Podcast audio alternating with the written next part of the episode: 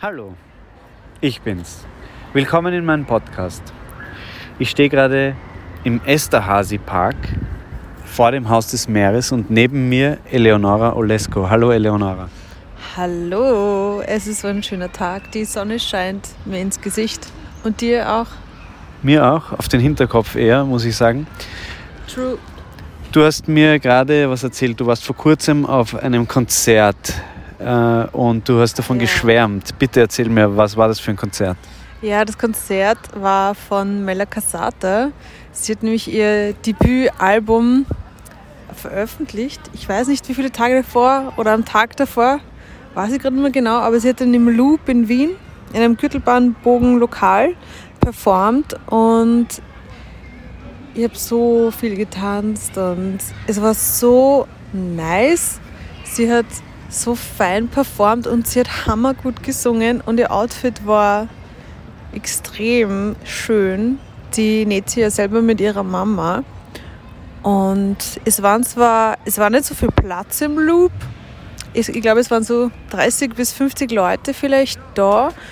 Ähm, obwohl ich sagen muss, ich kann das schwer einschätzen, weil irgendwie habe ich nur die Mel angeschaut und nicht die anderen Leute.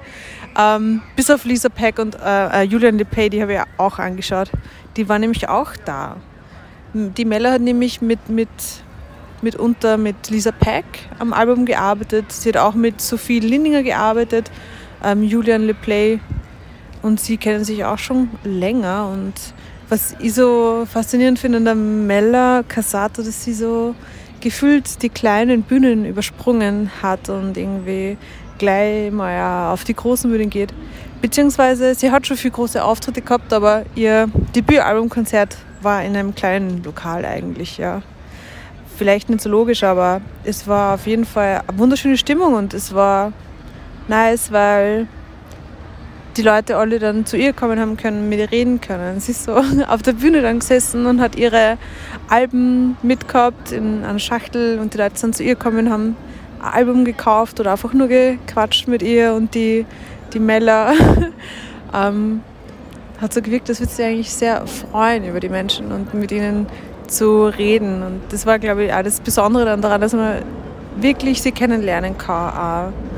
Auch. Und ich habe vorher zu dir gesagt, ich glaube, wenn man die Mela Casata mal kennengelernt hat, mit ihr geredet hat, dann ist man schon ein bisschen verzaubert, weil sie ist einfach lustig, sie ist cool, sie ist humorvoll und, und sie ist trendy.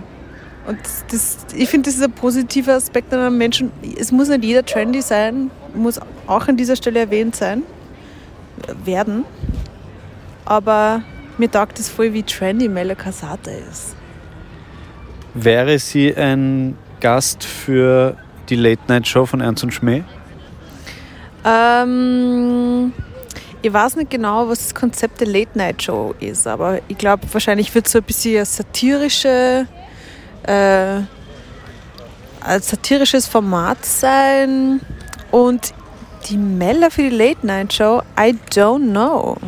Ja, ich, ich stelle es mir so vor, zwei professionelle Idioten laden Künstlerinnen ein, um in der Show blöde Fragen gestellt zu bekommen.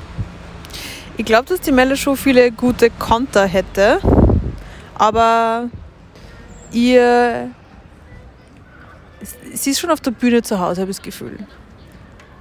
Und ob sie da jetzt sie gern verarschen lässt von dir, weiß ich nicht. Gut, vielen Dank für deinen Besuch in meinem Podcast. Yep. Danke, Robi. Es war schön mit dir zu quatschen. Auf Wiedersehen. Und Sie, meine lieben Zuhörerinnen und Zuhörer, schalten Sie wieder ein, wenn es wieder heißt, es gibt einen neuen Podcast von Robi Faustmann. Auf Wiedersehen.